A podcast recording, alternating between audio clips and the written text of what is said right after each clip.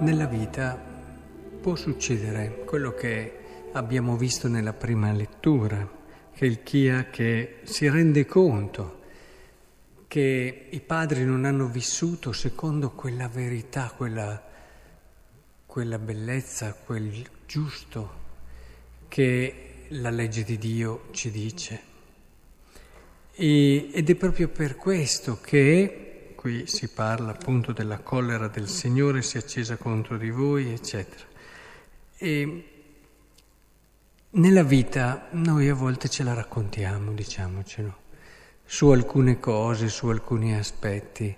Tendiamo un po', non sempre con cattiveria, però a, a non accogliere quell'evidenza, quell'esigenza di verità che c'è nel nostro cuore il comodo, a volte l'egoismo, la nostra fragilità, tutte cose che ci portano a portare avanti la nostra vita con le nostre idee, con le nostre convinzioni e ci raccontiamo che va bene così.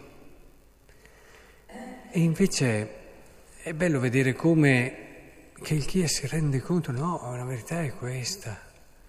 E, ed è, ed è, giusto seguire la legge del Signore. Insegnami, Signore, la via dei tuoi decreti, la custodirò sino alla fine. E dammi intelligenza perché io custodisca la tua legge, abbiamo pregato nel Salmo. Sì, accogliere progressivamente la verità nel nostro cuore, che poi assumerà forme anche diverse nella nostra storia, perché ognuno di noi è, è diverso, è come è come se noi accogliessimo, fossimo pietanze che devono accogliere il sale.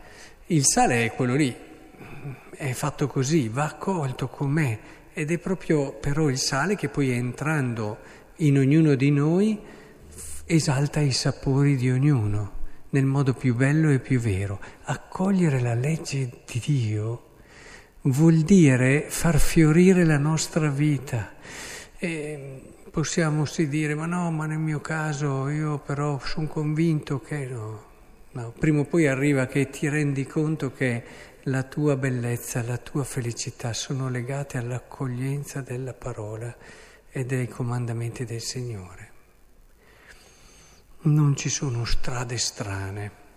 Ci può essere la via dove la persona sbaglia e grazie all'errore riesce a cogliere alcune cose, ma poi ritorna, nel senso che si rende conto, ad esempio, di quello che ha perso, capisce cosa vuol dire comprendere gli altri nel loro limite, nel loro peccato, impara cos'è l'umiltà, eh, smette di giudicare, in quel senso certo lo sbagliare ti può aiutare, ma poi te ne rendi conto e fai entrare la legge di Dio nella tua vita, quello sì.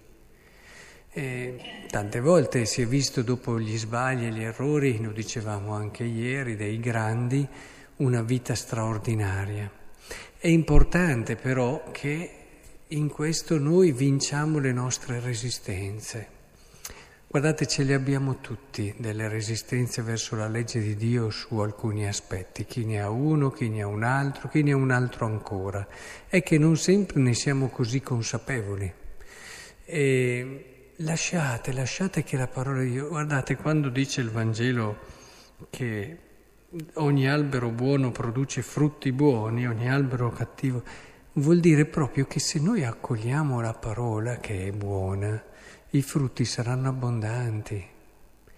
E non lasciamoci ingannare, non è la nostra abilità, il nostro estro, la nostra capacità di saltarci fuori nelle situazioni perché questo dura finché dura. Accogli la verità, magari sul momento non ti sembrerà di avere tutto quel ritorno che pensavi. Pensa però che Gesù è morto sulla croce accogliendo la volontà del Padre. Però ci sarà il momento in cui aver accolto la verità nella tua vita dà il suo frutto. Io di persone davvero contente che non avessero accolto la parola di Dio e i comandamenti nella loro vita in modo totale, non le ho ancora trovate.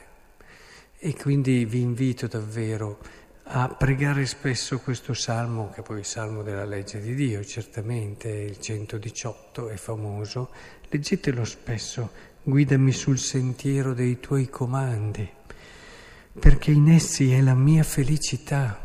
Il pregarlo ci aiuta. Piega il mio cuore verso i tuoi insegnamenti, non verso il guadagno. Rendimi libero, Signore.